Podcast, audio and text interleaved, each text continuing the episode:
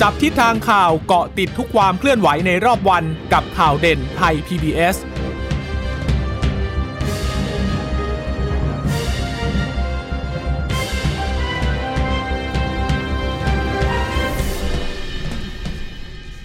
สวัสดีคุณผู้ฟังค่ะ ต้อนรับสู่ข่าวเด่นไทย PBS นะคะ วันนี้วันส่งท้ายปีกันแล้ว 30 สามสิบ ธันวาคม ยังยังพรุ่งนี้สิถึงจะท้ายปี อ่า แต่ว่าวันนี้จะเป็นวันสุดท้ายของข่าวเด่นไทย PBS แล้วนะคะสำหรับปีนี้ ค่ะ ปีหน้าเดี๋ยวเราจะมีการปรับเปลี่ยนผังรายการให้มีความน่าสนใจมากยิ่งขึ้นนะคะ ค่ะ วันนี้มาจับประเด็นดูข่าวใหญ่ ๆสำคัญสำคัญๆกันเหมือนเดิมค่ะ รับฟังทางไทย PBS Radio นะคะ สดทาง w w w t h a i p b s r a d i o c o m หรือว่าที่แอปพลิเคชัน Thai PBS Podcast นะคะ วันนี้ชนชยนันท์พร้อมสมบัติรับหน้าที่กับคุณสวรักษ์จากวิวัฒนากุลค่ะ สวัสดีค่ะคุณผู้ฟัง สวัสดีคุณนันด้วยค่ะ ค่ะ วันนี้โอมิครอนเกือบ อืม เกือบจะพันแล้วนะคะ ในประเทศไทย อือหือ เพิ่งจะ ค่ะ แถลงไปเมื่อสักครู่นี้ กระทรวงสาธารณสุขแจ้งมา 934 คนแล้วนะคะ ค่ะ อันนี้เป็นตัวเลขที่เรามีการ เรียกว่าต้องสงสัยว่าจะติดเชื้อ อ๋อ อแต่ว่าคุณหมอบอกว่ามันค่อนข้างจะค่อนข้างจะชัวร์ ค่ะ นะคะเพราะว่าการการตรวจสายพันธุ์เนี่ยมันใช้ความแม่นยำค่อนข้างมากเหมือนกัน อือฮึ นะคะ ค่ะ ก็ต้องไปปั่นตั้งหลายรอบเลยแหละ กว่าจะรู้ว่าเป็นสายพันธุ์อะไรนะคะ ค่ะ คุณหมอก็ย้ำด้วยว่า ถ้าเกิดว่าเราย่อหย่อนเรื่องของมาตรการ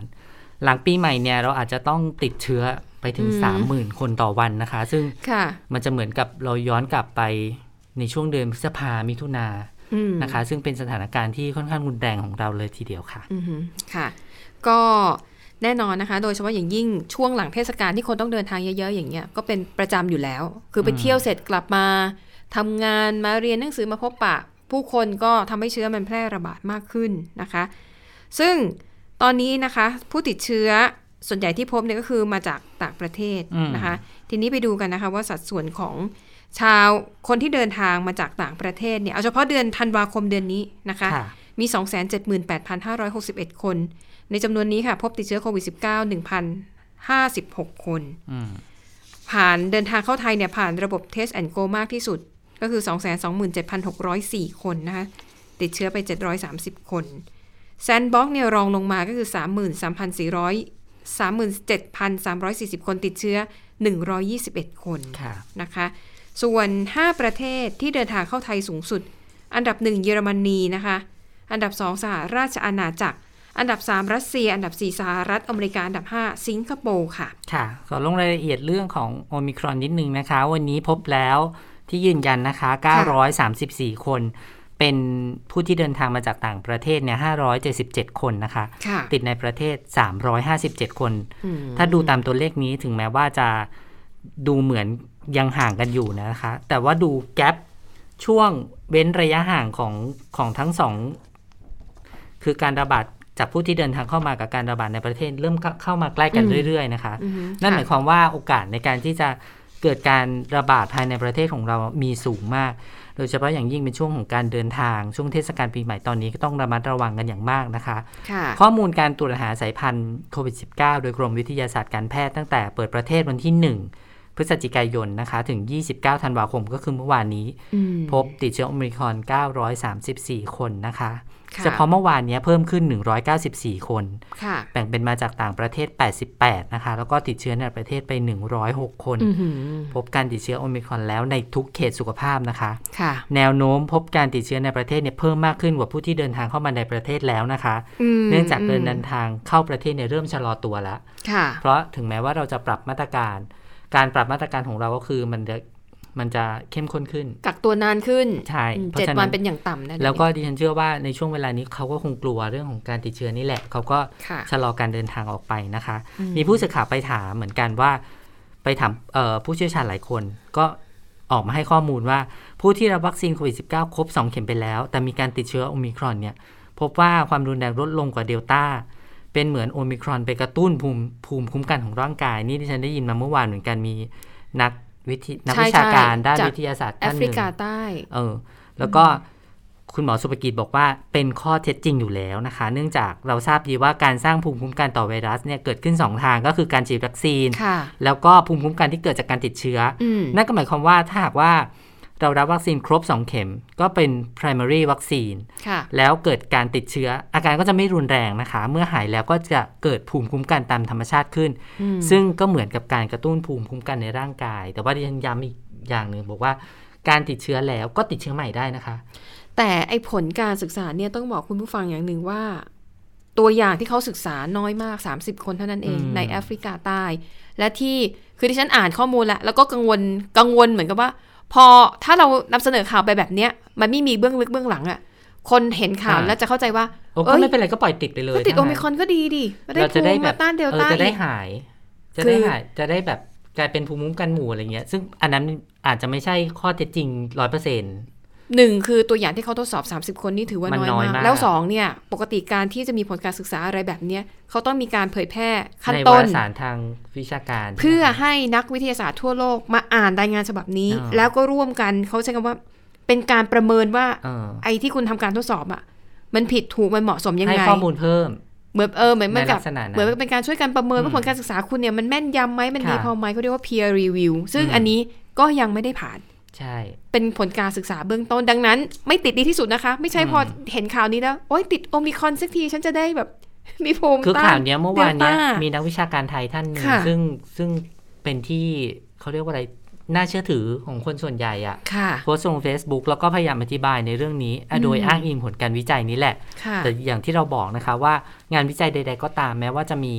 แม้ว่าจะมีการเผยแพร่ออกมาแล้วเนี่ยมันไม่ใช่ร้อยเปอร์เซ็นต์เพราะว่า ถูกต้อง เราต้องเข้าใจว่าตอนนี้โรคเนี้ยมันเป็นโรคใหม่จริง ๆ นะคะ ค่ะ แล้วก็เราก็ต้องดูกันต่อแหละว่า อืม มันติดแล้วมันจะเป็นยังไง แต่ว่าที่สำคัญที่สุดเลยนะ ถ้าติดอะ่ะ เรามีโอกาสที่จะเป็นภาวะลองโควิด ก็คือ อันเนี้ยน่ากลัว อวัยวะมันจะไม่ปกติละมันจะ ใช่ เขาเรียกว่าการทำงานของอวัยวะมันจะไม่ดีเท่า มั เดิ น ม ไม่เหมือนเดิมแล้วมันไม่รู้จะอยู่นานเท่าไหร่ เพราะว่า ใช่ ผลการศึกษาเพราะว่าไอ้เชื้อโควิด -19 เนี่ยมันกระจายไปด้วยไปในอวัยวะทุกส่วนของ อืม ร่างกายสมอง แขนขาตับม้ามลำไส้คือมันไปได้หมด ใช่ ดังนั้นเนี่ย แล้วอยู่ได้หลายเดือนด้วย ต่อ นะคะ ให้เราไม่ป่วยหนักอะแต่ไออาการอย่างบางทีแบบทำไมติดโควิดแล้วสมองล้าตื้อๆคิดอะไรไม่ อืม ค่อยออก อาจจะเป็นเพราะว่าเชื้อโควิด อื มันเข้าไปในมันไม่ทำให้คุณถึงกับเสียชีวิต แต่สมรรถภาพในการทำงาน อืม ในการใช้ชีวิตคุณมันไม่ปกติเหมือนเดิมไง สำคัญมากโดยเฉพาะเอ่อพวกระบบทางเดินหายใจนะปอดที่จะทำงานได้ไม่ดีไม่ดีเท่า ค่ะ เดิมอย่างเงี้ยนะคะ อันนี้ค่อนข้างชัดเจนเลยมีผลวิจัยด้วยนะคะ ผลการศึกษานี่บอกโควิดเป็นอยู่ในร่างกายมนุษย์ได้นานสูงสุดที่เขาพบนะ 290 วัน โอ้โหเกินเกินครึ่งปีเกินเกินครึ่งปี อืม ใช่นะคะ อ่ะ ทีนี้ไปดูที่แอฟริกาใต้กันบ้างนะคะ ก็คือ วันนี้เนี่ยนายแพทย์ เอ่อชเวตสันดิฉันออกเสียงถูกไหม ใช่ค่ะชเวตสันนำวาดค่ะ ค่ะผู้อำนวยการกองควบคุมโรคและภัยสุขภาพในภาวะฉุกเฉินนะคะ คือก็มาท่านก็มาสรุปสถานการณ์ให้ ทีนี้ในแอฟริกาใต้เนี่ยท่านก็สรุปว่า คือปีที่แล้วเนี่ยในแอฟริกาใต้เนี่ยสายพันธุ์หลักที่ระบาดก็คือเดลต้า การเสียชีวิตเนี่ยสูงมากนะเฉลี่ย 400 คนต่อวันที่เสียชีวิต แต่ว่าตอนนี้เนี่ยโอไมครอนระบาดในแอฟริกาใต้ ปรากฏว่าอัตราการเสียชีวิตไม่ได้สูงขึ้นนะคะ แล้วก็ เขาบอกว่าตอนเนี้ยการระบาดของโอไมครอนในแอฟริกาใต้ พ้นจุดสูงสุดมาแล้ว แสดงให้เห็นว่าโอไมครอนแพร่กระจายไว แล้วก็ผ่านพ้นไปได้อาจจะเร็วกว่าตอนเดต้า อืม เดลต้านะคะ แต่ก็นั่นแหละฟังไว้ก่อน อย่าเพิ่งไปสรุปอะไร เพราะว่าข้อมูลมันมาไวมาก ค่ะ แป๊บๆมันอาจจะมีการพลิกกลับก็ได้นะคะ นั่นก็คือสถานการณ์ในแอฟริกาใต้ แล้วก็วันนี้ค่ะหลายประเทศเลยทำลายสถิติกันเป็นว่าเล่นนะไล่กันไม่ถูก เดี๋ยวดิฉันมาไล่ให้ฟังในช่วงที่แบบไปแรปอัพสถานการณ์ในต่างประเทศ ค่ะ นะตอนนี้ว่าในไทยกันให้จบก่อน อืมค่ะ อย่างคุณหมอทวีทรัพย์ศิรประภาสิรินะคะผู้ทรงคุณวุฒิกรมควบคุมโรคก็ย้ำเรื่องนี้ที่ฉันก็ย้ำกับท่านผู้ฟังหลายหลายท่าน โดยเฉพาะอย่างยิ่งในช่วงเทศกาลแบบนี้นะคะ ค่ะ การปฏิบัติตัวให้ห่างไกลจากโควิด ไม่ว่าสายพันธุ์ไหนรวมถึงสายพันธุ์โอมิครอนด้วยนะคะ ให้ฉีดวัคซีนให้ครบ ค่ะ ป้องกันการป่วยหนัก ค่ะ ถ้าใครยังไม่ได้รับวัคซีนเนี่ยเร่งไปฉีดวัคซีนนะคะ ส่วนใครได้รับเข็มสองเข็มแล้วก็ไป อืม ฉีดเข็มกระตุ้นนะคะ ค่ะ อีกเรื่องหนึ่งที่สำคัญที่จะต้องปฏิบัติตาม 4 มาตรการหลักก็คือ VUCA หรือว่าเราเรียกกันว่า VUCA VUCA เนี่ยนะคะ ก็ อืม วัคซีนฉีดให้ครบ Universal Prevention ก็คือป้องกันตลอดเวลารักษาระยะห่างล้างมือใส่หน้ากากให้ถูกต้อง ค่ะ โควิดฟรีเซตติ้งนะคะดำเนินชีวิตในที่ที่ปลอดภัย ค่ะ หลีกเลี่ยงสถานที่ที่หนาแน่น อันเนี้ยคุณเนี่ยเลือก ด้วยตัวเองได้นะคะ อืม อย่างเช่นเราอาจจะจำได้เมื่อวานนี้เราเล่าเรื่องของการไปใช้บริการในร้านอาหาร อ๋อค่ะ ที่มีลักษณะคล้ายผับ ค่ะ แล้วก็มีการระบาดกันเนี่ย ปรากฏว่าสิ่งหนึ่งที่พบก็คือว่าข้อสังเกตสำคัญที่คุณหมอเน้นย้ำก็คือ ไปเจอเชื้ออยู่ในเครื่องปรับอากาศ อืม นั่นหมายความว่า การแพร่ของเชื้อเนี่ยอยู่ในที่ที่อับอากาศ ค่ะ มันแพร่ได้ง่ายนะคะ ค่ะ แล้วก็ติดต่อไปที่คนอื่น เพราะฉะนั้นสิ่งที่เราเลือกได้แล้วเราปฏิบัติได้ก็คืออย่าไปอยู่ในที่ที่คนหนาแน่น อืม อย่าไปอยู่ในที่ที่อับอากาศนะคะ และสุดท้ายก็คือ antigen test kit หรือว่า ค่ะ ATK นี่แหละ ตรวจ อืม เมื่อสงสัยว่าติดเชื้อ ถ้าเราเป็นกลุ่มเสี่ยงให้รีบตรวจนะคะ ค่ะ สามวันตรวจซ้ำเจ็ดวันตรวจซ้ำนะคะ เพื่อความปลอดภัยของตัวเราเอง แล้วก็ความปลอดภัยของคนอื่น ๆ รอบข้างเราด้วยค่ะ ค่ะ ซึ่งประเด็นนี้นะคะ อนุทินชาญวีรกูล รองนายกรัฐมนตรี และก็รัฐมนตรีว่าการกระทรวงสาธารณาสุขค่ะ ได้มีหนังสือด่วนที่สุดนะคะ ลงวันที่ 27 ธันวาคม ก็เหมือนกับกำชับแหละว่าให้ อืม ทุกหน่วยงานของกระทรวงสาธารณาสุข ติดตามสถานการณ์การระบาดอย่างใกล้ชิดนะคะ ขอให้ทุกหน่วยงานเน้นย้ำการปฏิบัติงานตามแนวทางการเฝ้าระวังการป้องกันการแพร่เชื้อของไวรัสโคโรนา 2019 อย่างเคร่งครัด แล้วก็ประชาสัมพันธ์ค่ะให้ประชาชนในพื้นที่เนี่ยเข้ารับการฉีดวัคซีน แล้วก็ต้องอำนวยความสะดวกให้กับประชาชนด้วย เป็นการเน้นย้ำอีกทีนะช่วงปลายปีก่อนปีใหม่นะคะ อ่าดูที่คลัสเตอร์ใหญ่ของเรานะคะ ที่กาลสินธุ์กันหน่อยหนึ่ง วันนี้ ค่ะ ก็มีรายงานว่า ที่ตลาดสดทุ่งนาเมือง เขตเทศบาลเมืองกาลสินธุ์เนี่ยเป็นตลาดเช้า แล้วก็จำหน่ายสินค้า พวกอาหารหลากหลายประเภทนะคะ เป็นตลาดขนาดใหญ่แห่งหนึ่งในจังหวัดกาลสินธุ์เนี่ยเจ้าหน้าที่สาธารณสุขจังหวัดกาลสินธุ์ก็นำเจ้าหน้าที่โรงพยาบาลกาลสินธุ์เจ้าหน้าที่สาธารณสุขอำเภอเมืองกาลสินธุ์เจ้าหน้าที่สำนักควบคุมโรคที่เจ็ดจังหวัดขอนแก่น ค่ะ ก็นำรถเก็บตัวอย่างชีวนิรภัยพระราชทานไปตั้งจุดคัดกรอง ตรวจหาเชื้อโควิด -19 ให้กับพ่อค้าแม่ค้า แล้วก็ประชาชนที่มาจับจ่ายใช้สอยในตลาดนะคะ นอกจากนี้ก็ตั้งจุดตรวจจุดคัดกรอง เชิงรุกที่บริเวณ ห้างกาลสินพลาซ่า แล้วก็พื้นที่ตำบลหลุบอำเภอเมืองกาลสินธุ์ด้วย เป็นพื้นเปเพราะว่าพื้นที่เนี้ยเป็นภูมิลำเนาของสองสามีภรรยาที่เดินทางกลับมาจากเบลเยียม ค่ะ ช่วงเดเอ่อก็จะตรวจช่วง 16ถึง18 นาฬิกานะคะ เจ้าหน้าที่ก็จะทำการตั้งจุดคัดกรองหลาย ๆ พื้นที่ด้วยกันนะคะสำหรับสถานการณ์ในกาลสินธุ์ตอนนี้ โดยเฉพาะคลัสเตอร์การติดเชื้อสายพันธุ์โอมิครอนเนี่ยยังต้องเฝ้าระวังอย่างใกล้ชิดนะคะ แม้ว่ายอดผู้ติดเชื้อจะเริ่มคงที่แล้ว แต่ว่าเจ้าหน้าที่บอกว่า ยังต้องเร่งคัดกรองกลุ่มเสี่ยงค้นหาผู้ติดเชื้อเชิงรุก อย่างต่อเนื่องนี่ทำมาสี่วันแล้วนะคะ ค่ะ เบื้องต้นเนี่ยพบว่าสายพันธุ์โอมิครอนครั้งเนี้ยมีการแพร่กระจายไปอย่างรวดเร็วขยายวงกว้าง นอกจากนี้ก็สถานที่ที่เกิดการแพร่ระบาดเนี่ยเป็นสถานบันเทิง เป็นร้านอาหารแบบสถานบันเทิงที่ฉันบอกเนี่ยนะคะ อือฮึ มีผู้ ค่ะ มาใช้บริการหลากหลายอาชีพ มีการนั่งกินดื่ม ถอดหน้ากากอนามัยเป็นเวลานาน อยู่ในที่ที่อากาศไม่ถ่ายเทก็ติดเชื้อขยายเป็นวงกลวงกว้างเป็นคลัสเตอร์ขนาดใหญ่นะคะ วันนี้มีรายงานผู้ป่วยผู้ติดเชื้อใหม่เนี่ย63 คนนะคะ เป็นผู้ติดเชื้อคลาจากคลัสเตอร์ที่เชื่อมโยง อืม กับสองสามีภรรยา ค่ะ 11 คนนะคะ แล้วก็มีผู้ติดเชื้อในคลัสเตอร์เนี้ยรวมทั้งหมดแล้วเบื้องต้นนะคะ ตอนเนี้ย208 คน อืม อันนี้ไม่รวมที่กระจายเป็นจังหวัดอื่นๆนะคะ ค่ะ ผลตรวจยืนยันสายพันธุ์โอมิครอนเนี่ย121 คนแล้วค่ะ อื้อหือ แล้วก็ที่เหลือเนี่ย Super อยู่ระหว่าง spreader การยืนยันสายพันธุ์ด้วย ค่ะ ส่วนผู้ป่วยที่เหลือของวันนี้ก็พบที่ร้านอาหารกึ่งผับที่อำเภอนามนนะคะ พนักงานอบตอำเภอเมือง อืม กาลสินธุ์เอ่องานแสดงดนตรีก็มีนะคะ ที่อำเภอสหัสขันธ์ ค่ะ บุคลากรทางการแพทย์ด้วย บุคลากรทางการแพทย์เนี่ย เป็นกลุ่มที่ไปสัมผัสกับผู้ป่วยที่ อืม เป็นผู้ป่วยยืนยันนะคะ ค่ะ แล้วก็มีคนที่เดินทางจากพื้นที่เสี่ยงมาด้วย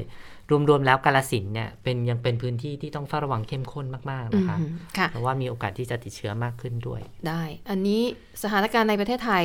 ใช่ หมดแล้วอ่ะไปดู อ่ ต่างประ อยาก เท ให้ ศ คุณจวรักษ์อัปเดตกันหน่อยต่างประเทศเป็นยังไงบ้าง ค่ะ ต่างประเทศเนี่ย ส่วนใหญ่หลายประเทศเลยนะคะ จะติดเชื้อสูงเป็นประวัติการณ์แต่ว่าหลักเกณฑ์บางประเทศไม่เหมือนกัน อย่างบางประเทศเนี่ยเขาไม่ได้เน้นตัวเลขรายวัน แต่เขาเน้นตัวเลขเฉลี่ย 14 วันหรือ 7 วันที่ผ่านมาว่าอัตราการติดเชื้อมันเพิ่มสูงขึ้นเท่าไหร่นะคะ ดังนั้นเวลาแปลก็ต้องแบบคอยดูดีๆนะว่าไอ้ความหมายทำลายสถิติเนี่ยทำลายสถิติในแง่ไหนนะคะ อืม ไปดูที่แรกกันก่อน อันนี้เป็นความเห็นนะคะจากผู้อำนวยการองค์การอนามัยโลกค่ะ ออกมาแสดงความกังวลบอกว่า ที่กังวลมากที่สุดตอนนี้คือ สายพันธุ์เดลต้ากับโอมิครอนเนี่ย มันระบาดพร้อมกัน เขาบอกว่าเป็นภัยคุกคามแบบแบบคู่ คือระบาดมาพร้อมกันทั้งคู่ไง อืม การระบาดพร้อมกันทั้งสองสายพันธุ์มันจะดันให้ตัวเลขผู้ติดเชื้อพุ่งสูง แล้วจะทำให้อัตราการรักษาในโรงพยาบาลและการเสียชีวิตเพิ่มขึ้นนะคะ แล้วก็เขาใช้คำว่าจะเป็นสึนามิของผู้ติดเชื้อ อืม คือตัวเลขมันจะพุ่งสูงมากนะคะแล้วก็ย้ำอีกครั้งว่าจะต้องมีการแบ่งปันวัคซีนเนี่ยให้เท่าเทียมมากขึ้น ไม่ใช่ประเทศจนเข้าไม่ถึงก็ไม่ได้ฉีดอยู่นั่นแหละ ไอ้ประเทศที่ร่ำรวยมีศักยภาพ ฉีดแล้วฉีดอีกนะคะ สถานการณ์แบบนี้มันจะนำไปสู่การกลายพันธุ์ของไวรัสอื่น ๆ เพิ่มอีกไวโอมิครอนมันจะไม่ใช่ตัวสุดท้ายที่กลายพันธุ์นะ ถ้าหากว่าการฉีดวัคซีนทั่วโลกมันยังไม่เท่าเทียม เป้าหมายคือ 70%ของประชากรในทุกประเทศ ต้องได้รับวัคซีนครบ 2 โดส หรือ 1 โดส ถ้าคุณฉีดจอร์นสันแอนจอร์นสัน ถ้าทำได้แบบนี้มันจะช่วยยุติการระบาด แต่น่าจะยาก ยากมาก โดยเฉพาะในประเทศ ยากจนแล้วก็ห่างไกลทั้งหค่ะลายนะคะ แล้วเป้าหมาย อแอฟริกา ต้องทำไม่ได้กลางปีหน้านะ กลางปี 65 ซึ่งเหลือเวลาหกเดือน อืมนะคะส่วนที่สเปนค่ะ สเปนเนี่ยติดเชื้อเพิ่มสูงทำลายสถิติเหมือนกัน แต่เขาวัดแบบค่าเฉลี่ยในรอบ 14 วัน ล่าสุดเนี่ยค่าเฉลี่ยมันเพิ่มขึ้นเป็น 1,360 คนต่อประชากร 100,000 คน นี่คือสูงที่สุดเท่าที่เคยทำสถิติ ตั้งแต่มีการระบาดนะคะ แต่แม้ว่าตัวเลขจะสูงทำลายสถิติ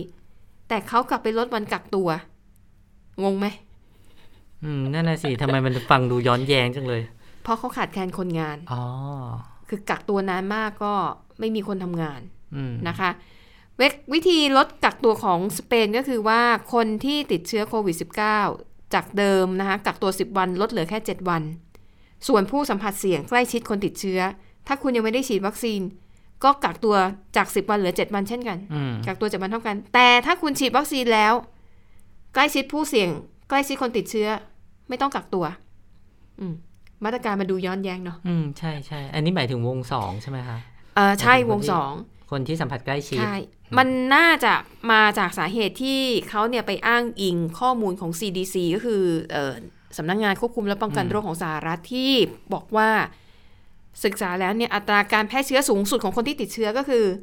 1-2 วันก่อนแสดงอาการ ค่ะ แล้วแสดงอาการแล้ว 2-3 วันหลังจากนั้น เบ็ดเสร็จมันคือประมาณ 5 วันไง อืม ห้าวันที่จะมีโอกาสแพร่เชื้อสูง แต่สหรัฐแนะนำว่ากักตัว 5 วัน อีก 5 วันต้องสวมหน้ากากอนามัย อืม แต่ในสเปนเนี่ยในรายงานข่าวไม่ได้บัง ไม่ได้ ระ บอกว่าจะจำเป็นต้องสวมหรือเปล่า ใช่ อืม นะคะ แล้วก็มันเป็นทางแก้ ไม่งั้นคนกักตัวนานๆ มันไม่มีมันไม่มีแรงงานทำงานเนี่ย มันกระทบต่อเศรษฐกิจ นี่ก็เรียกว่าทั่วโลกเนี่ยเขาปรับตัวในการที่จะอยู่ในสถา ให้ น มันต้ กา อง รณ์นี้ให้ให้ ให้ได้ให้รอด ม ต้องไม่ตาย แล้วก็ต้องมีงานทำมีเงินใช้ด้วย โอ้ก็เหมือนกับเรานะ เราพ ค่ะ ยายามปรับตัวจากกักตัวหนึ่งวันตอนนี้เราเราเพิ่มมาตรการขึ้นมา แต่ว่าคุณสมรักษ์สังเกตไหมว่า ค่ะ ทั้งแซนบ็อกซ์ทั้งเอ่อ เออ โควิดเอ่อทั้งที่ลงทะ คว เบีย อน นทีน ที่ลงทะเบียนเข้ามาก่อนหน้าเนี้ย เทสแอนโก ใช่ ปรากฏว่าเราอ่ะหนึ่งวันน่ะที่เราตรวจไม่พบเขาอ่ะ ค่ะ แล้วเราปล่อยเขาเดินทางไปอะ อ๋อ เขาไปแพร่ต่อเยอะมากเลยนะ อืม แล้วบางคนอ่ะเราไปเจอว่าเขาติดเชื้อสายพันธุ์นู้นนี้นั้น ค่ะ เมื่อผ่านไปเจ็ดวันแล้ว ค่ะ ซึ่งเขาใกล้จะหายแล้วด้วยอ่ะ แต่ว่า อืม เขาว่าส่งต่อเชื้อนั้นไปสู่คนอื่นแบบ อืม จำนวนเยอะพอสมควรทีเดียวนะคะ อืมใช่นะคะ ก็เดี๋ยว 4 มกราคมนี้ก็จะมีการหารือกันอีกครั้ง อืม ว่าจะเอาอยัางไงนะคะอ่ะมาต่อกันที่ต่างประเทศ ที่ฝรั่งเศสทำลายสถิติอีกแล้ว ทำลายสถิติบ่อยมากเลยนะคะ สัปดาห์นี้ น่าจะ เข้าใจ สอง ว่าน่าจะสองสามครั้ง สอง แล้ว สามวันติดกัน อืม ใช่ ล่าสุดตัวเลขผู้ติดเชื้อในฝรั่งเศส 28,000 คน ตอนนี้ฝรั่งเศสเป็นประเทศที่มีผู้ติดเชื้อมากที่สุดในยุโรปนะคะ แล้วก็ที่สหรัฐอเมริกาก็จำนวนผู้ติดเชื้อในรอบ 7 วัน อเมริกานี่คิดในรอบค่าเฉลี่ย 7 วัน อืม พุ่งสูงทำลายสถิติเช่นกัน 7 วันนะคะ ค่าเฉลี่ยมีผู้ติดเชื้อคือ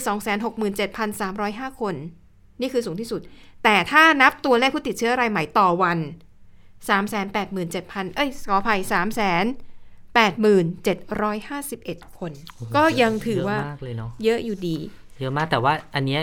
ถ้ามองในแง่ดีนะอันนี้ ค่ะ คือมองในแง่ดีก็ แม้ว่าจะมียอดผู้ติดเชื้อสูง แต่ว่ายอดการเสียชีวิตไม่ไม่เท่ากับระลอกที่ มย แล้ว กา แน่นอนนะคะอืม ค่ะ ยังไม่หมดนะคะ ประเทศที่ทำลายสถิติผู้ติดเชื้อมาเรื่อยๆ อืม ไปดูฝั่งโบลิเวียอาร์เจนตินาอาร์เจนตินาเนี่ย มีผู้ติดเชื้อรายใหม่เพิ่มขึ้น 42,000 คนทำลายสถิติเดิมเมื่อเดือนพฤษภาคมที่ผ่านมา แล้วก็มีผู้เสียชีวิตเพิ่มอีก 26 คนนะคะ อาร์เจนตินานี่เป็นประเทศที่มีอัตราการเสียชีวิต ถ้าเทียบกับจำนวนประชากรเนี่ย เยอะที่สุดประเทศหนึ่งของโลกนะ อือหือแต่ว่าไม่ค่อยมีคนพูดถึงเนาะจะไป ค่ะ พูดถึงบราซิล พูดถึงอะไรอย่างนี้กันมากก เพราะว่าบราซิลเป็นประเทศที่แบบประชากรเยอะแล้วก็เวลาตัวเลขมันขึ้น มันจะแบบติดชาร์ตอันดับต้นๆของชาร์ตเนี่ย อ่า นะคะแต่ถ้าเทียบกับสัดส่วนประชากรอาร์เจนตินาเป็นหนึ่งในประเทศที่เสียชีวิตจากโควิด -19 มากที่สุด ค่ะ โบลิเวียเช่นเดียวกัน ติดเชื้อรายใหม่ 4,900 คนก็ถือว่าสูงของเขาแล้วนะคะ สูงที่สุด แล้วก็ตอนนี้โบลิเวียระบาดรอบทีสี่ 4 แล้ว อันนี้ก็เป็นสถานการณ์ ภาพรวมการระบาดในหลาย ๆ ประเทศนะคะ แล้วก็จะมีเกล็ดอีกหนึ่งที่น่าสนใจไปเลยไหมเดี๋ยวจะเก็บไปตอนท้าย ได้เลยได้ เลยคุณสวรักษ์ คือที่ประเทศจีน จีนเนี่ย เป็นหนึ่งในไม่กี่ที่ในโลกที่ใช้นโยบายซีโร่โควิด อ่าก็คือโควิดต้องเป็นศูนย์ จะไม่อยู่ร่วมกับโควิด ใช่ก็ เจอ คือ ปุ๊บปิดเมืองปั๊บ เออ ใช่เพราะว่าเจอไม่กี่คนเองอะ่ะ ก็ปิดเมืองเลย ปิดเมืองชนิดที่เรียกว่า ห้ามออกจากบ้านด้วยซ้ ถูก ำลงมาซื้อของได้อย่างเดียว ซื้อของกิน ซื้อของก็มีข้อจำกัดอีก เออ ห ล นึ่ งมาได้หนึ่งครอบครัวหนึ่งคน หนึ่งครอบครัวหนึ่งคนสองครั้งสองวันซื้อได้หนึ่งครั้ง เออ นี่เขาค่อนข้างเข้มงวดเนาะเพราะว่า ค่ะ เขามีมาตรการเข้มเลย ล่าสุดค่ะ มันมีข่าวที่เขตปกครองตนเองชนชาติจ้วงกว่างสี ปรากฏว่าตำรวจน่ะไปจับผู้ชายสี่คนได้ เขามีความผิดฐานลักลอบนำคนข้ามชายแดนเข้ามาในประเทศจีน อืม ซึ่งไอ้กรณีแบบเนี้ยเรารู้อยู่แล้วมันเป็นสาเหตุของการ นำ นำ เชื้อ เชื้อเข้ามาในประเทศ นำเชื้อเข้าแบบ เพราะมันลักลอบไงมันไม่ เออ มี แบบ การตรวจไม่มีอะไรอยู่แล้ว มค่ะ ตำรวจจับได้ทำไงรู้ไหมคะ จับสี่คนนี้ค่ะ ใส่ชุดแบบ PPE อ่ะคือคลุมหมด อ่า แล้วทำป้าย พิมพ์ใบหน้าของคนแต่ละคนและชื่อ อ่า จับป้ายแขวนคอ แล้วเดินประจานทั่วเมือง อ๋อ ให้รู้ว่าสี่คนนี้ แต่ แห เขา ละ เป็นคนในเมืองนี้ไหม ในรายงานข่าวอ๋อไม่ได้บอกนะ นั่น แต่ น่ะ บอก สิแล้ว ว่า เขาจะอายไหมคุณสวรัก บ ษ์ อกว่าเป็นคนจีน แต่มีชื่อมีหน้าแบบแปะเลยนะ อ่าๆๆ แล้วถ้าคนถ่ายภาพไปลงสื่อสังคมออนไลน์อ่ะ อ๋อ มันเห็นกันทั้งโลกที่ใช้ภาษาจีน อือหือ ถูกไหม ก็คือเป็นมาตรการลงโทษด้วยการประจานให้อายอย่างหนึ่ง เหตุการณ์นี้เกิดขึ้นวันที่ 28 ธันวาคมที่ผ่านมานะคะ ม เขา ส บ ง อกว่า นเท่นั้นเอง โอ้โห ทางการจีนนี่ แน่นอนมาก นอกจากจะลงโทษด้วยตัวบทกฎหมายแล้วนะคะ ก็ยังมีการลงโทษด้วยการประจาน น่าจะเป็นการเชือดไก่ให้ลิงดูอะ อืม บางคนอาจจะไม่ได้หวั่นกลัวกฎหมาย เพราะว่าอะไรติดคุก เดี๋ยวแป๊บๆเดี๋ยวก็ออก อืม อยู่ในเรือนจำมีข้าวกินไม่อด แต่พอมาเจอรูปแบบการประจานแบบนี้เนี่ย มันจะทำให้คนรู้สึกว่า เออ มันก็ต้องคิดถึงครอบครัวเนาะ ค่ะ ใครเป็นญาติพี่น้องเราอย่างเงี้ยเขาก็เห็นข่าวก็อาจจะทำให้เกิดความอับอายนะคะ ส่วนที่จีนนะคะสถานการณ์ตอนนี้ยังคงเหมือนเดิม เจอที่ไหนปิดที่นั่นนะคะ แล้วก็ต้องถือว่าเราทำได้ดีนะ ถ้าตัวเลขนี้เป็นความจริงนะ จนถึงตอนนี้นะคะ จีนทั้งประเทศเนี่ยมีผู้ติดเชื้อโควิด -19 1,1,890 คน อือหือ เสียชีวิต 4,636 คน ก็เอาจริงๆ น้อย ก็ไม่ มาก เยอะนะ เออไม่เย น้ อะ อย เลย มาก ประชากรเขาพันล้านกว่าคนนะพันสองพันสามล้านนะ แล้วติดเชื้อหลักแสนน่ะ อืม นะคะ ส่วนที่เมืองซีอานฮะตอนนี้อ่ะยังคงปิดเมืองอยู่ ะ เพราะว่าเขาพบการระบาดที่นั่น ปิดทั้งเมืองเลย 13 ล้านคนเนี่ย อืม ต้องอยู่แต่ในบ้าน ออกนอกบ้านได้ยากมาก แล้วก็ต้องจำเป็นเท่านั้น เช่น คุณต้องทำงาน คุณต้องออกมาทำงาน หรืออาจจะเป็นต้องไปหาหมออหรือเป็นนี่แหละ สมาชิกครอบครัวหนึ่งครอบครัวหนึ่งคนส่งออกไปซื้ออาหารได้สองวันสองวันต่อหนึ่งครั้ง อืม ทีนี้ปัญหาคือสิบสามล้านคนเนี่ยเจ้าหน้าที่ไม่ทัน ส่งอาหารไม่ทัน อืม เขาก็เลยแบบโพสต์ลงสื่อสังคมออนไลน์ของจีน แล้วก็แบบบ่นน่ะร้องเรียน ไม่มีอาหารจะกินแล้วเนี่ย ออกไปซื้อก็ไม่ให้ออกนอกบ้านแต่ยังไงเนี่ยจะอดตายกันอยู่แล้ว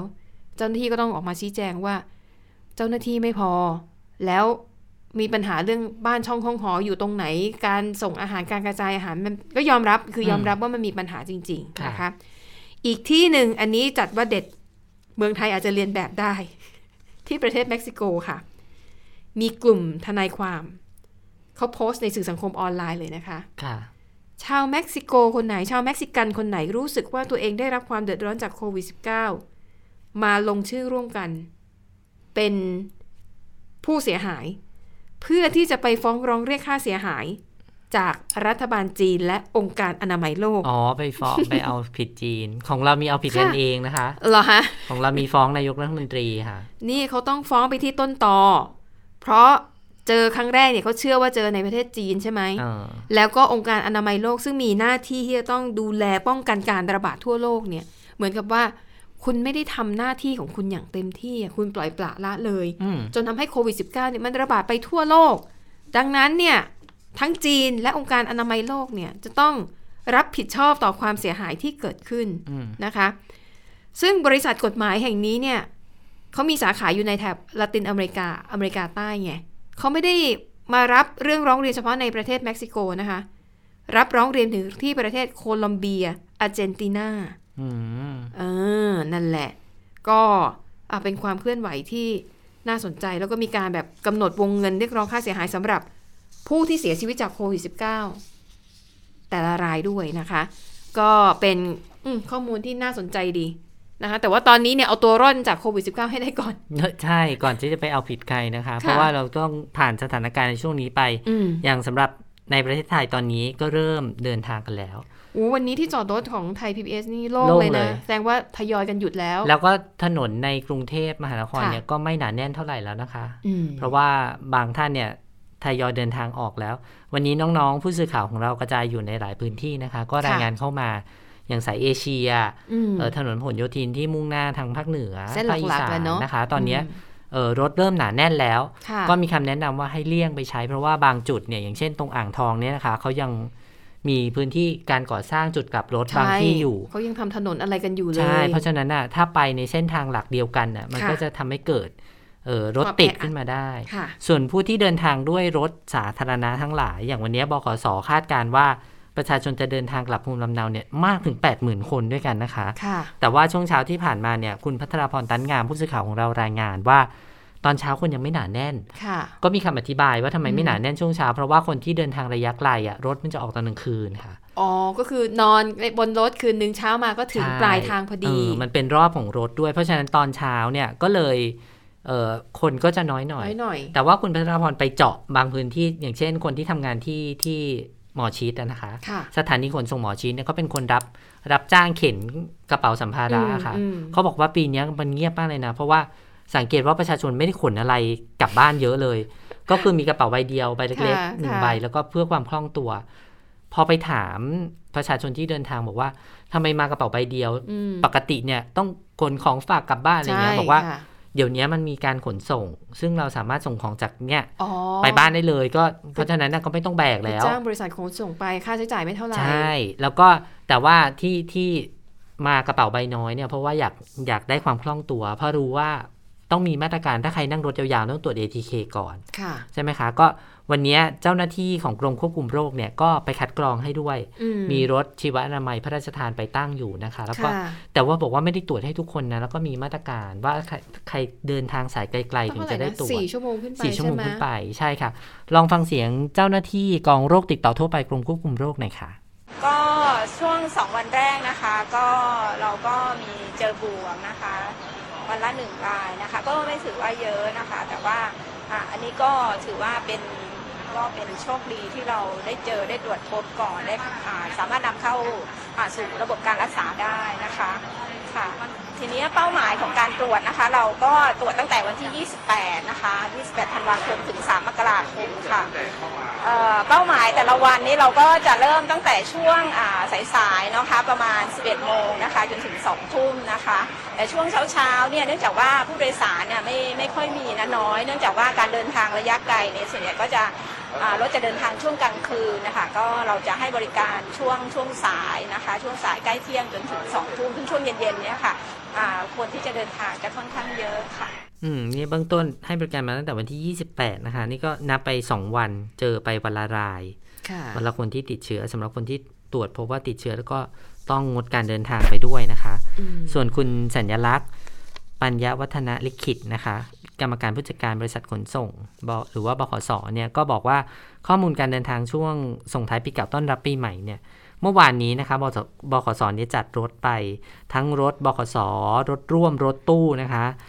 ก็ให้บริการทั้งขาไปขากลับเนี่ย5,760 เที่ยวด้วยกัน ม รองรับผู้โดยสารไป 66,973 คน แบ่งเป็นการเดินทางเที่ยวขาไปเนี่ย3,026 เที่ยว ขากลับอีกเออรองรับผู้โดยสารไป 37,608 คนนะคะ ส่วนขากลับเนี่ย2,734 เที่ยว ก็รองรับผู้โดยสารประมาณ 29,000 คน ส่วนวันนี้เนี่ยคาดการณ์ว่าผู้โดยสารจะใช้บริการมากที่สุด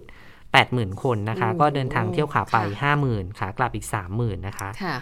คุณสัญลักษณ์ก็บอกว่าขอความร่วมมือผู้โดยสาร ให้เผื่อเวลาเดินทางมายังสถานีขนส่งผู้โดยสารหน่อย ทุกที่เลยนะคะ ในกรุงเทพทั้ง 5 แห่ง แล้วก็ขอให้ซื้อตั๋วในช่องจำหน่ายตั๋วเท่านั้น อย่าไปซื้อตั๋วผี ค่ะ ที่ตั๋วผีก็คือมีคนมาเร่ขายอะบางทีมันเป็นตั๋วที่ไม่ได้เดินทางจิตได้จริง ไม่ไม่มีที่นั่ง ใช่ ก็คือเขามาหลอกขายนั่นแหละ อันนี้ต้อง ค่ะ ระมัดระวังด้วย แต่เรื่องของการตรวจ ATK ท่านก็บอกว่ามีมันมีมาตรการหลายอย่างนะ ไม่ใช่แค่การตรวจ ATK อย่างเดียว ค่ะ บางบางเส้นทางเนี่ยห้ามรับประทานอาหารบนรถด้วยนะคะ อืม ลองฟังเสียงคุณสัญลักษณ์ดูค่ะ เอ่อเนื่องจากว่ายังไม่ถึงขั้นที่เราจะต้องตรวจทุกคนนะครับ เพราะว่าอย่างอย่างว่าแหละครับ เนื่องจากว่าทางรัฐบาลได้มีการฉีดวัคซีนไปพอสมควรแล้วนะครับ ก็เป็นความปลอดภัยในระดับหนึ่งแล้วนะครับ แต่อะไรก็ตามนะครับเอ่อเราก็มีนโยบายว่าถ้าเกิดเดินรถเกินสี่ชั่วโมงเนี่ยก็จะขอความร่วมมือไม่รับประทานอาหารนะครับบนรถโดยสารนะครับ แต่เรามีการเตรียมความพร้อมเป็นสแน็คบ็อกเป็นกล่องนะครับให้เรียบร้อยแล้วนะครับ เพราะฉะนั้นเนี่ยก็ก็ขอความร่วมมือในเรื่องของการสวมหน้ากากอนามัยตลอดระยะเวลาการเดินทางด้วย อันนี้ก็จะช่วยป้องกันในเบื้องต้นครับ อืมนี่ก็เป็นมาตรการที่ก็ต้องช่วยกันดูแล ค่ะ เอ๊ะ นนั้น ไม่รู้ว่าอันนี้อันนี้บขสใช่ไหมคะ รถไฟ ใช่ค่ะ เป็นยังไงบ้างคะคุณสัญลักษณ์ ก็รถไฟก็เริ่มคึกคักนะคะ เพราะว่าวันนี้เนี่ยก็ถือว่าเป็นวันแรกของเทศกาลก็วันนี้ทะลุ 7 0 0 0 0 คนนะคะที่มาใช้บริการ แต่ว่ามันแบ่งนะ มันแบ่งเป็นรถไฟระหว่างเมือง มันเยอะมันหลายแบบใช่ ก็ ไหม คือเออรถไฟข้ามจังหวัดอะไรอย่างเงี้ยนะคะ มค่ะ 43,790 คน แล้วก็รถไฟฟ้าในเขตกรุงเทพมหานครและปริมณฑลแล้วก็รถไฟชานเมืองสายสีแดง อันนี้เยอะที่สุดก็คือ 664,224 คนนะคะทีนี้ในส่วนของรถไฟที่ข้ามเมืองข้ามจังหวัดเนี่ยค่ะ สายตะวันออกเฉียงเหนือ มีผู้ใช้บริการมากที่สุดนะคะ12,670 คน เข้าออกเนี่ยเกือบครึ่งครึ่งๆอะออกประมาณ 7,000 กว่า เข้าประมาณ 4,900 คนนะคะ อืม รองลงมาคือสายใต้ สายใต้นี่มีคนใช้บริการ 11,936 คนนะคะ ส่วนในระบบรถไฟฟ้า Airport Link วันนี้คนใช้เยอะนะ 29,513 คน อืม นะคะ น่าจะไปสนามบินใช่ไหมเพราะมันลิงก์ไปสุวรรณภูมิโดยตรง อาจจะเดินทางด้วยเครื่องบินในต่างประในในในประเทศไทยอะนะคะ รถไฟฟ้าสายชานเมืองสายสีแดง 8,109 คน แล้วก็สายเฉลิมรัชมงคลสีน้ำเงินเนี่ย1 8 1 8 6 7 7 2 คนนะคะ แล้วก็อ่ะสายสีม่วง 26,769 คน แล้วก็ BTS สีเขียวสีทอง 4 แสนกว่าคนนะคะ แล้วก็คาดว่า 30 ธันวาคมคือวันพรุ่งนี้เนี่ย น่าจะเป็นวันที่เดินทางออกต่างจังหวัดมากที่สุดคือวันนี้นะสิ วันนี้ค่ะ สาม วัน สิ นี้ ขออภัย วันเนี้ยคนจะเดินทางออกต่างจังหวัดมากที่สุดทาง การรถไฟก็ได้เรียกว่ามีการจัดขบวนรถพิเศษนะคะ โดยเน้นเส้นทางกรุงเทพเชียงใหม่เนี่ยเพิ่มหนึ่งขบวน แล้วก็ยังเตรียมริ้วขบวนรองรับเพิ่มเติมควบคู่กับปริมาณการประเมินผู้โดยสารในช่วงเย็น แล้วก็บริการรถไฟฟ้าเนี่ยเขาบอกว่าจะให้มันถี่ขึ้น อืม นะคะ ไปไหนกันนะอยู่ในกรุงเทพ ออกก็ไปตามสถานที่ที่ ไปดูไฟ มีการ เงี้ยเหเฉรอลิมฉลองต่างๆ ห้างสรรพสินค้าที่ฉันว่าน่าจะเป็นจุดนั่นหมายของใครหลายคน เพราะว่า เพราะว่าไปรับประทานอาหาร แล้วก็ช่วงนี้เซลล์เยอะด้วย ปี ใช่ ใหม่เทศกาลอืม ถ้าใครยังไม่ซื้อของอะไรชิ้นใหญ่ๆก็รอก่อนนะ ปีหน้ามีช็อปดีมีคืนนะจะอ่านไว้ซื้อวันที่หนึ่งเห ค่ะ ลืออีก 2 วันเองนะคะ อ่ะแต่วันนี้พรุ่งนี้นะ จะหมดแล้วนะ ใครยังใช้ไม่หมดต้องรีบไปนะคะ ทีนี้ คนละครึ่ง อ้าวคนละครึ่ง อุยดิฉันยังเหลืออยู่หน่อยนึงร้อยกว่าบาท เดี๋ยว ใช่ จะต้องไม่ลืม ใช่ดิฉันก็เหลืออีกนิดนึง ประมาณ 50 บาท เดี๋ยวต้องไปใช้ครบเหมือนกัน ค่ะ ก็ 31ธันวาคมคือวันสุดท้ายของ ค่ะ การใช้โครงการคนละครึ่งนะคะ หมดแล้วเนี่ย ปีหน้าเริ่มใหม่เป็นล็อตที่สี่ก็คือเริ่มหนึ่ง เงิน มี ค นาค งค้าง ม ใครค้างอยู่อ่ะอืมใช้ไม่ได้แล้วนะคะ ก็คืออ อ หมด ใช่ ก็คือตัดยอดเลย ไม่มีทบไม่มีอะไรแล้วนะคุณ ใช่ ผู้ฟัง ดังนั้นอย่าลืมอย่าลืม เนี่ยได้สูงสุดนะวันนี้ถ้าถ้าคุณผู้ฟังไปใช้วันนี้ 30 กับวันพรุ่งนี้ 31 นะ ก็ใช้ได้วันละ 150 บาทใช่ ก็ ไหม เหลือสามร้อย สองวันก็300ถ้าใครมียอด เกิน มาก ก ก ว่า ว่า นั้น 300อ่ะก็คือ ต้องทำใจ ใช่ ต้อง ทำใจ ทำใจมันจะหมดไปนะคะ ส่วนเห็นบอกปีหน้ามาแล้วนะคนโครงการคนละครึ่งเฟสสี่ก็จะเริ่มมีนาคมปะ ใช่มีนาคม แต่เนี่ยตอนเนี้ยยังไม่รู้ไงคือว่าใคร แต่ไม่รู้ว่าเขาจะให้ลงทะเบียนใหม่ ให้ต่อ ใช่ สิทธิ์หรือว่ายังไงนะคะ เพราะว่าเกณฑ์ยังไม่ออก อืมอืม อืม นะคะ ก็เดี๋ยวพอผ่านพ้นปีใหม่ไปแล้วคงจะได้รู้กันนะว่าไอ้โครงการทั้งสามเฟสเนี่ย มีคนใช้เงินกันเยอะมากน้อยแค่ไหนมีคนใช้ไม่ครบหลายคน คนที่ ใช่ เรารู้จักเนี่ยแหละ ใช่ เขาให้เดือนนี้พันห้าถามว่าเหลือเท่าไหร่อ๋อเหลือพันสี่ อืม อุ้ยเหลือพันสี่เลยเหรอ เสียดาย ได้พันห้าเหลือพันสี่เลยเหรอคะ ใช่เอ้าโอ้ไปทำอะไรอยู่ ก็แสดงว่าตอนนั้นอาจจะไม่ได้เอากลัวไม่กล้าไปจับจ่ายซื้อของ แต่จริงๆอ่ะหลายคนเขาใช้วิธีการไปซื้อของใช้นะคุณสมรักษ์ ใช่ ยาสระผมน้ำยาล้างจานอะไร หรือ ประ อา เภท หาร เนี้ย แห้งที่มันเก็บได้นานๆ ใช่เพราะว่ามัน กุนเชียงอะไรอย่ง มี เงี้ย ร้านขายของชำ ค่ะ ที่เขารับคนละครึ่งได้นะคะ ก็ ค่ะ ถ้าเกิดโอ้โหแต่ว่าตอนนี้ไม่ทันละเหลือ ไม่ สอง ทัน วัน แล้ว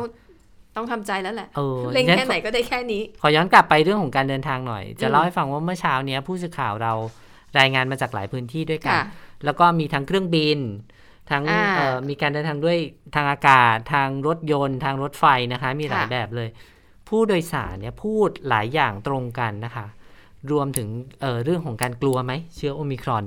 ไปถามว่ากลัวไหมเขาบอกว่ากลัวนะคะ ค่ะ ก็กังวลเหมือนกัน แต่ว่าบางท่านบอกว่าก็เนี่ยทำดีที่สุดแล้ว ดีที่สุดเท่าที่ทำได้ หน้ากากอนามัยล้างมือเว้นระยะห่าง แต่สิ่งหนึ่งที่ฉันตั้งข้อสังเกตก็คือ คนยังเข้าใจว่าการร่วมรับประทานอาหารที่บ้านกับครอบครัว โดยที่ไม่ออกไปสังสรรค์ที่อื่น ไม่ไปอยู่ในที่ที่ที่คนจำนวนมากอะ่ะไม่ ค่ะ เสี่ยงต่อการติดเชื้อ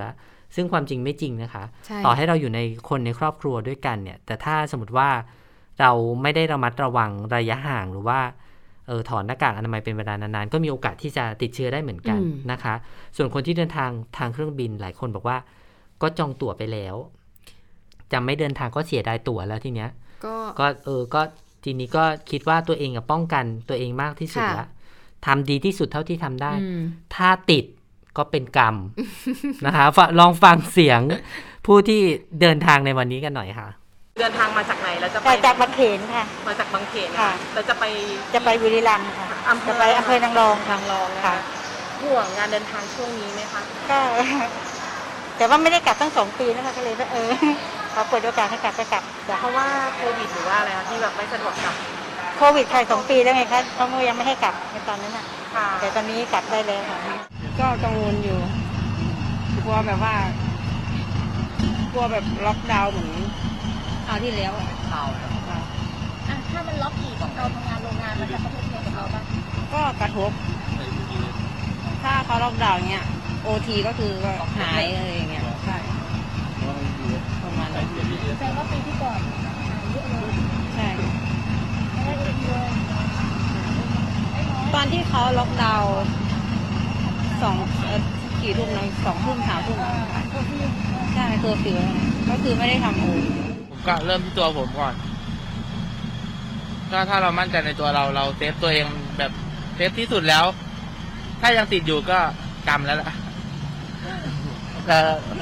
อาศัยอาศัยเซฟตัวเองเอา ก็กังวลว่าจะปิดอีกหรือเปล่าอะไรอย่างเงี้ยค่ะแล้วจะมีปัญหาเรื่องการขอคืนเงินตั๋วอะไรอย่างงี้อีกรอบหรือเปล่าอะไรอย่างเงี้ยค่ะ ใช่ นี่ก็ถึงวันเดินทางเราดูแลตัวเองยังไงบ้างคะ ก็เราก็ฉีดวัคซีนให้ครบอะค่ะ แล้วก็ไม่ไปพบปะแบบไปเที่ยวกลางคืนหรืออย่างเงี้ยค่ะ ก็คือไม่ไปเลย ก็คือพร้อมไปบ้านกลับบ้านอะไรอย่างเงี้ยค่ะ ค่ะ ใช่ ปีใหม่วางแผนอะไรบ้างคะเนี่ย น่าจะอยู่แต่บ้านค่ะกินเลี้ยงกับครอบครัวที่บ้านมากกว่า ใช่ค่ะ อย่างช่วงที่มีการระบาดอีกทีนึงมันกระทบกับการใช้ชีวิตเราไหมคะ หรือว่าเราสามารถปรับตัวได้คะ ปรับตัวได้นะคะ เราก็แค่แบบเหมือนเดิมอะค่ะ ใส่แมสทุกวันที่ออกจากบ้านแล้วก็แบบ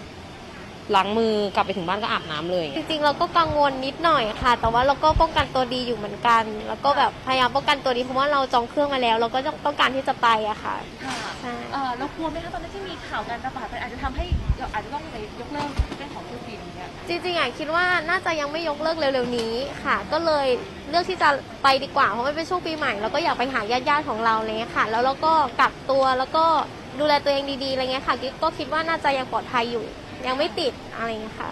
อืมนี่เป็น เนาะแต่คิด ความ ดู รู้สึก ถ้ากลับบ้านทั้งทีอ่ะแล้วจะไม่แวะเวียนไปหา ญาติพี่น้องก็ดูแบบแปลก มันจะกระไรอยู่ไงแล้วจะกลับทำไม อืม มันต้องมีกินข้าวมันต้องมีพบปะอะไร ก็ กัน เห ห มือน น่ ที่ อย ท่านแรกบอกอะบอกว่าสองปีแล้วอะไม่ได้กลับบ้านอะ เนาะมันก็คิดถึงอะเนาะ ก็ต้องขอกลับหน่อย ค่ะ อ่ะและสำหรับช่วงนี้นะคะ สิ่งที่จะเกิดขึ้นเป็นประจำก็คือปัญหา เพราะว่าอ่าอย่างที่คุณคุณนันก็พูดไปเมื่อกี้ว่าบางทีมีคนมาขายตัวผีนะคะไอเหตุการณ์แบบเนี้ยมันมีเกิดขึ้นแน่ ๆอยู่แล้วนะคะ ทางกรมการขนส่งทางบกค่ะ ก็เลยเปิดศูนย์คุ้มครองผู้โดยสารรถสาธารณะชั่วคราวนะคะ ก็คือศูนย์นี้จะทำการชั่วคราว ระหว่างวันที่ 29 ถึง 31 ธันวาคมนี้ก็จะเป็นช่วงแบบที่คนเดินทางมากที่สุดแหละ โดยจะมีศูนย์ให้บริการแบบนี้นะคะ ที่สถานีขนส่งผู้โดยสารกรุงเทพทั้ง 3 แห่งก็คือ ที่จตุจักร อันนี้คือสายเหนือเนาะ ค่ะ เอกมัยนะคะ แล้วก็บรมราชชนนีนี่ก็คือลงสายใต้ แล้วก็สถานีขนส่งผู้โดยสารในส่วนภูมิภาค โดยจะให้มีเจ้าหน้าที่ประจำศูนย์ชั่วคราว เพื่อคอยอำนวยความสะดวกนะคะ ดูแลประชาชนที่เดินทางด้วยรถสาธารณะ แล้วก็กำกับดูแลผู้ประกอบการขนส่ง ให้ดำเนินมาตรการตามการตามมาตรการป้องกัน และก็ควบคุมการระบาดของโควิด -19 อย่างเคร่งครัดนะคะ แล้วก็ต้องดูว่าปฏิบัติตามมาตรการคัดกรองหรือเปล่า อืม สวมหน้ากากอนามัยเหมาะสมไหม มีการจัดเตรียมแอลกอฮอล์เจลสำหรับทำความสะอาดมือหรือเปล่า นะคะ มีการทำความสะอาดพื้นที่สาธารณะ ตามระยะเวลาที่เหมาะสมหรือเปล่านะคะ อันนี้ก็จะเป็นบริการจากกรมการขนส่ง ส่วนประชาชนที่ไปแล้วพบปัญหาการ อืม ใช้บริการรถโดยสารสาธารณะนะคะ แจ้งศูนย์คุ้มครองผู้โดยสารแล้วก็รับเรื่องร้องเรียนได้นะคะ หมายเลขค่ะ 1584 อืม แล้วก็เขาก็จะมีช่องทางร้องเรียนของกรมการขนส่งทางบกเยอะแยะเลยนะ ทั้งทางเว็บไซต์ อี นะ เม คะ ลก็ได้ อีเมลก็ได้ 1584 ก็ได้นะคะ ที่ดิฉันเจอบ่อยที่สุดคืออะไรรู้ไหมคุณนันแท็กซี่ อ๋อ ไม่ค่อยรับใช่ไหมคะ อัน หรื นี้ อ เป็นปัญหา บางที โลกแตกเหมือนกันเนาะไม่ค่อย มีไม่ค่อยรับเกี่ยงผู้โดยสาร อืม รับแล้วขอไม่กดมิเตอร์ อ่า ขอราคาเหมา รับแล้วไปปล่อยกลางทาง ทั้ง เพราะหว่ามดนี้ ตกลงกันไม่ได้ ทั้งหมดนี้แจ้งได้เลยนะคะ เขามีความผิดอ่ะถูกพักใบอนุญาตเลย ใช่ผู้โดยสารจำรายละเอียดให้ได้มากที่สุด ค่ะ หน้าขึ้นแท็กซี่ข้างหน้าเขาจะมีข้อมูลอยู่แล้ว อืม ชื่อทะเบียน ต่อ รถ ให้ไม่ใช่เจ้าของรถที่ขับวันนั้นนะแต่ว่าเขาต้องสืบหา เขาก็ ได้ เช็ค ถ้าเรามี ได้ ข้อมูล ดิฉันขอแนะนำได้ไหม มันมีวิธีแก้ง่าย ค่ะ ๆ เดี๋ยวนี้มันมีแอปพลิเคชันเยอะแยะเลย อืม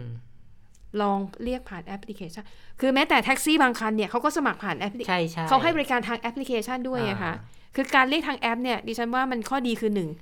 คนมารับเราเนี่ย อาจจะเป็นแอปพลิเคชัน หรือจะเป็นแท็กซี่เนี่ย อืม คือเขามาด้วยความเต็มใจไง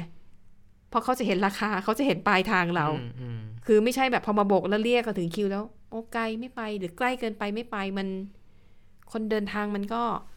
รู้สึกไม่ดีอ่ะ อืมในช่วงเวลาแบบนี้ก็ต้องช่วยเหลือกันด้วยนะ เพราะว่าเป็นความยากลำบากในการเดินทางก็เป็นอีกรูปแบบหนึ่ง นะคะ ส่วนเรื่องของสถิติ 7 วันอันตรายค่ะ วันนี้เริ่มเก็บสถิติแล้วนะคะ วันนี้ วั วัน น แร แร ก ก ก็มาแล้วเนาะ 29ธันวาคมไปจนถึง 4 มกราคมปีหน้านะคะ เริ่ม ค่ะ เก็บสถิติกัน เราจะได้ยิน 7 วันอันตราย 7 วันอันตรายกันจริง ๆ แล้วมันเป็นโครงการเฝ้าระวัง 7 วันระวังอันตรายนะคะ ค่ะ ก็เก็บสถิติเนี่ยเพื่อจะบอกว่าเราควรจะต้องระมัดระวังเรื่องของการเดินทาง เรื่องของป้องกันอุบัติเหตุด้วย วันนี้นะคะ ศูนย์อำนวยการป้องกันและลดอุบัติเหตุทางถนนเนี่ยก็เก็บสถิติมาแล้ว ปีนี้เขารณรงค์ภายใต้แคมเปญว่า ชีวิตวิถีใหม่ ขับขี่อย่างปลอดภัยไร้อุบัติเหตุนะคะ ค่ะ พบว่าเมื่อวานเนี้ยเกิดอุบัติเหตุไปแล้ว 362 ครั้ง อืม ผู้เสียชีวิต 39 คน บาดเจ็บไป 362 คนแล้วนะคะ ค่ะ สาเหตุที่ทำให้เกิดอุบัติเหตุมากที่สุดก็คือขับรถเร็วค่ะ มากถึงร้อยละ 34.60 ดื่มแล้วขับร้อยละ 23.80 ยานพาหนะที่เกิดอุบัติเหตุสูงสุด จักรยานยนต์ค่ะ อืม จักรยานยนต์ยังเป็นแชมป์อยู่นะคะ ร้อยละ 81.30 เลย ส่วนใหญ่เนี่ยไปเกิดบนเส้นทางตรง ก็คือมันเป็นทางตรงก็เลยขับเร็วกันนะคะ อืมค่ะ ถนนหลวงรองลงมาเป็นถนนหลวง แล้วก็ถนนในอบตในหมู่บ้าน ค่ะ นะคะ รองลงมา ช่วงเวลาที่เกิดเหตุมากที่สุด บ่าย3ามโมงถึง6กโมงเย็นค่ะ ค่ะ โอ้แล้วก็รองลงมาเนี่ยผู้บาดเจ็บ ผู้เสียชีวิตอยู่ในช่วงอายุ 50 ปีขึ้นไป อืม มากถึงร้อยละ 29.94 ด้วยกันนะคะ ค่ะ ตอนนี้มีการตั้งจุดตรวจหลักไปแล้วพันกว่าแห่งนะคะพันหนึ่งพันแปดร้อยเจ็ดสิบห้าจุด มีเจ้าหน้าที่ปฏิบัติงาน 5,700 กว่าคนนะคะ ค่ะ เรียกตรวจยานพาหนะไปหูสามแสนกว่าคันอ่ะ อืม มีผู้ที่ถูกดำเนินคดีไปแล้ว 62,932 คนนะคะ ค่ะ ความผิดส่วนใหญ่ก็คือไม่สวมหมวกกันน็อก ใช่ ไม่คาดเข็มขัดนิรภัย ค่ะ นะคะ รถจักรยานยนต์เนี่ยไม่ปลอดภัยก็คือมีการแต่ง เอ่อสภาพไม่ครบไฟท้ายไม่ครบอะไรประมาณ หอว่อาจจะ นี้ แต่งซิ่งอะไรอย่างเงี้ยนะคะ ค่ะ จังหวัดที่เกิดอุบัติเหตุสูงสุดเมื่อวานนี้ก็คือที่ราชบุรีนะคะ จังหวัดที่มีผู้เสียชีวิตสูงสุดก็คืออนครราชสีมา ค่ะ จังหวัดที่มีผู้บาดเจ็บมากที่สุดก็คือเลยค่ะ ค่ะ ก็จากการติดตามสถานการณ์ก็พบว่า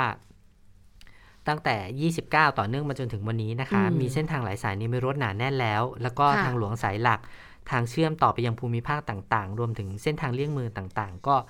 ประสานขอให้จังหวัดแต่ละจังหวัดเนี่ยเออดูแลเรื่องความปลอดภัยเรื่องการเดินทางให้กับ อืม ประชาชนด้วย ใครที่เดินทางก็ศึกษาแผนที่การเดินทาง เดี๋ยวนี้มีแอปพลิเคชันที่บอกได้เรียลไทม์นะคะ ว่าตรงไหนมีจุด อืม รถติด ตรงไหนมีเอ่อการจราจรขับข้าง ถ้าเราเลี่ยงได้วางแผนได้ก่อนเนี่ย ค่ะ ก็ทำให้การเดินทางของเรารวดเร็วขึ้น แล้วก็ทำให้เกิดอุบัติเหตุได้น้อยลงด้วยนะ ใช่ คะ บางทีกดแอปพลิเคชันไปเขามีทางเลี่ยงเลยว่าเอ้ยตรงนี้ติดสีแดงหนักนะ จะไปไหมถ้าไม่ไป อืม อ่ะลองกดอีกทีหนึ่งแล้วก็คำนวณเอาว่า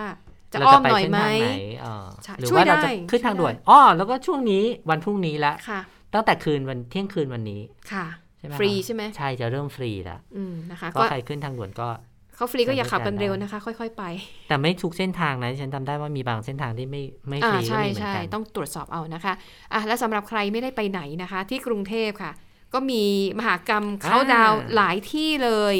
คือ รวมถึงใครไม่ได้ไปร่วมก็สามารถ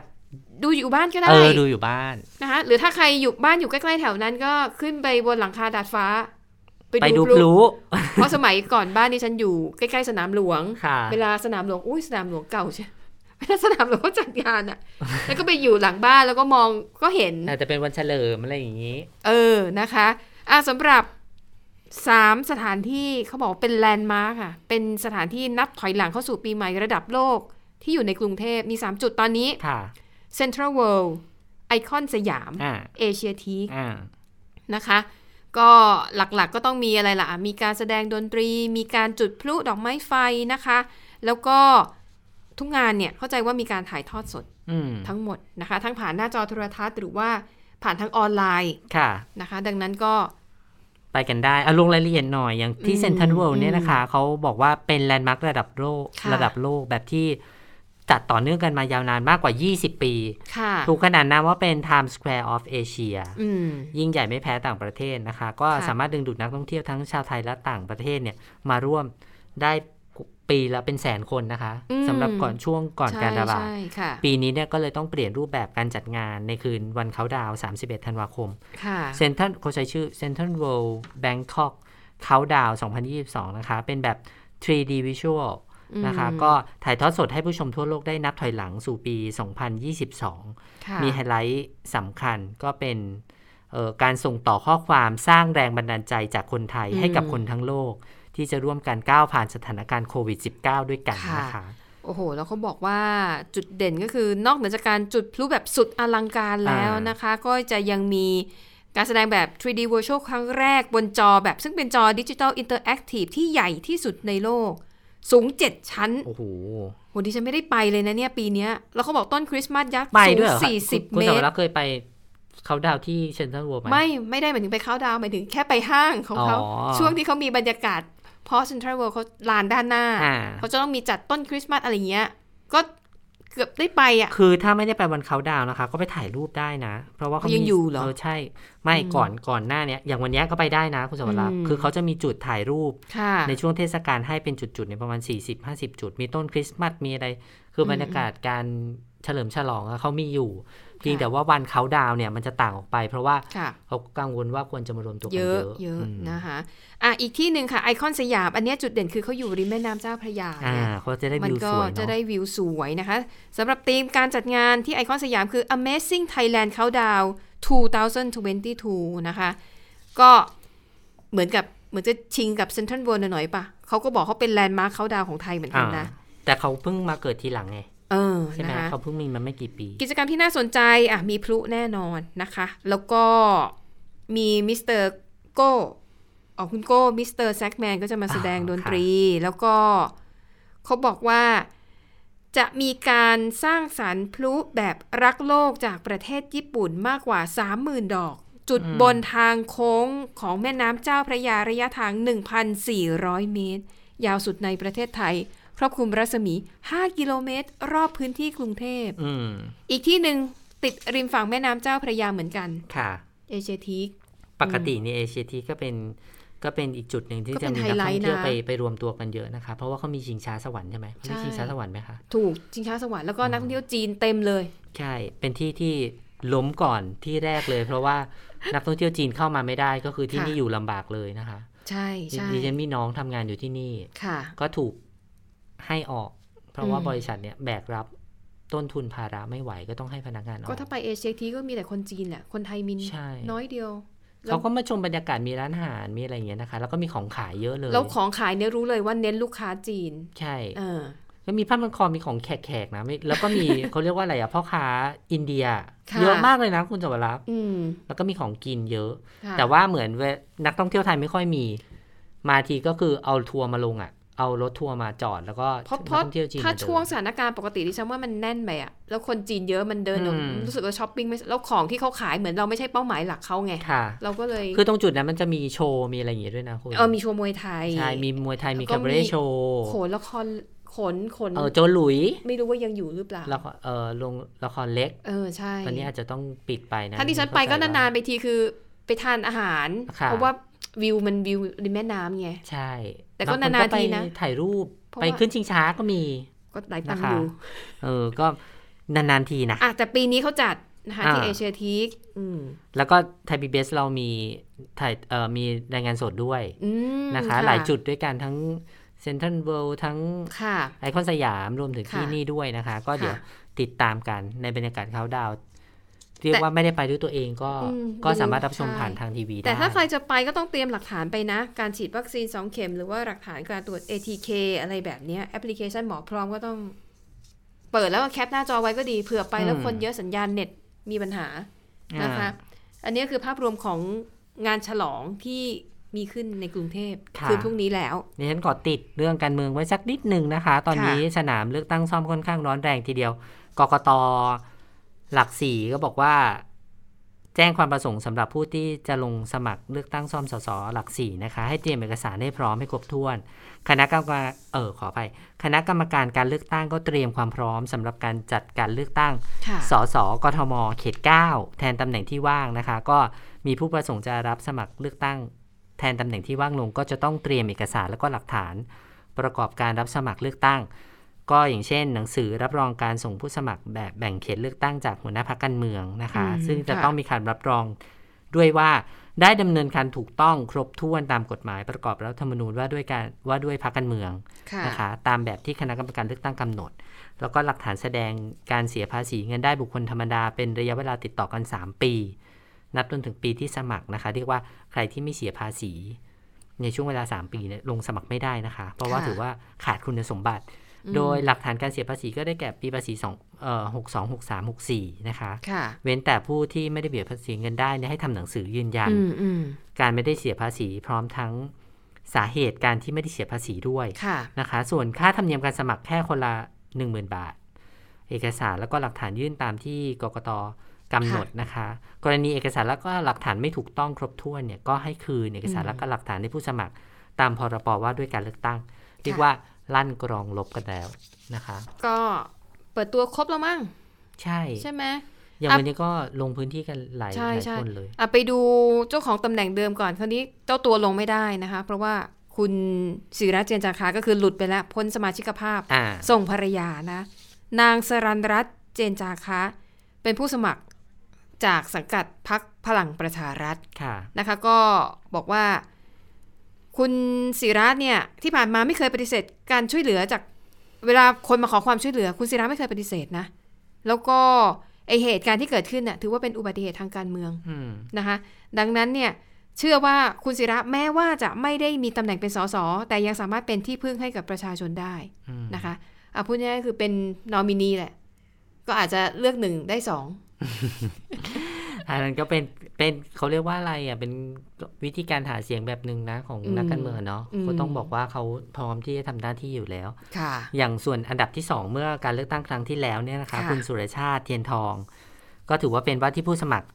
ของพรรคเพื่อไทย โอ้วันนี้ ะคะ ไปตลาด ก็ เคหะทุ่งสองห้องเหรอ ใช่ ใก เขาบ ล้ อก ๆออฟ ว่า ฟิศเรานะเนี่ย กลยุทธ์การหาเสียงครั้งนี้ก็คือ ค่ะ ว่าไม่มีกลยุทธ์ ใช้ความ อ้าว จริงแล้วก็การทุ่มเท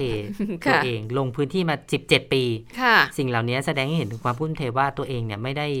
ไม่ได้มาอยู่กับประชาชนแค่ช่วงที่มีการเลือกตั้ง ค่ะ แต่ว่าไม่ว่าจะมีตำแหน่งหรือไม่ก็ตาม ก็ยังทำงานเพื่อคนในพื้นที่มาทุกสถานการณ์ ค่ะ ส่วนการแก้ปัญหาให้กับคนเขตเอ่อเขตเลือกตั้งที่ 9 หลัก 4จตุจักรเนี่ยก็บอกว่า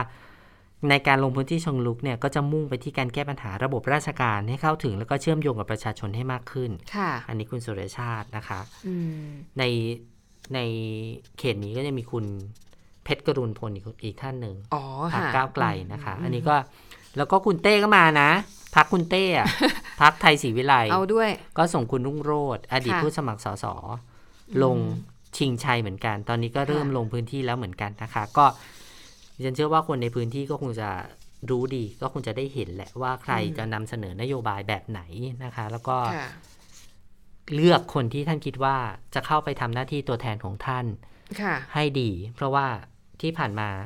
เราเห็นแล้วว่าหลายครั้งเราผิดหวังในการที่เลือกคนเข้าไปแล้ว ค่ะ ก็ไม่ได้เป็น อืม ปากเป็นเสียงให้กับเรานะคะ และนี่ก็คือวันสุดท้าย ใช่ วันสุดท้ายของข่าวเด่นไทยพีบีแล้วนะคะ ปีหน้าเดี๋ยวรอดูว่าจะมีการปรับผังรายการ อ่า เอารายการอะไรมานำเสนอให้ให้คุณผู้ฟังได้ได้ติดตามกันนะคะ ค่ะ สำหรับวันนี้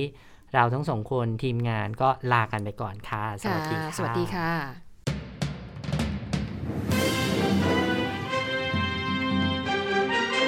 ติดตามข่าวเด่นไทย PBS ได้ทุกวันจันทร์ถึงศุกร์เวลา 15 นาฬิกา ทางไทย PBS Radio และติดตามฟังข่าวได้อีกครั้งทางไทย PBS Podcast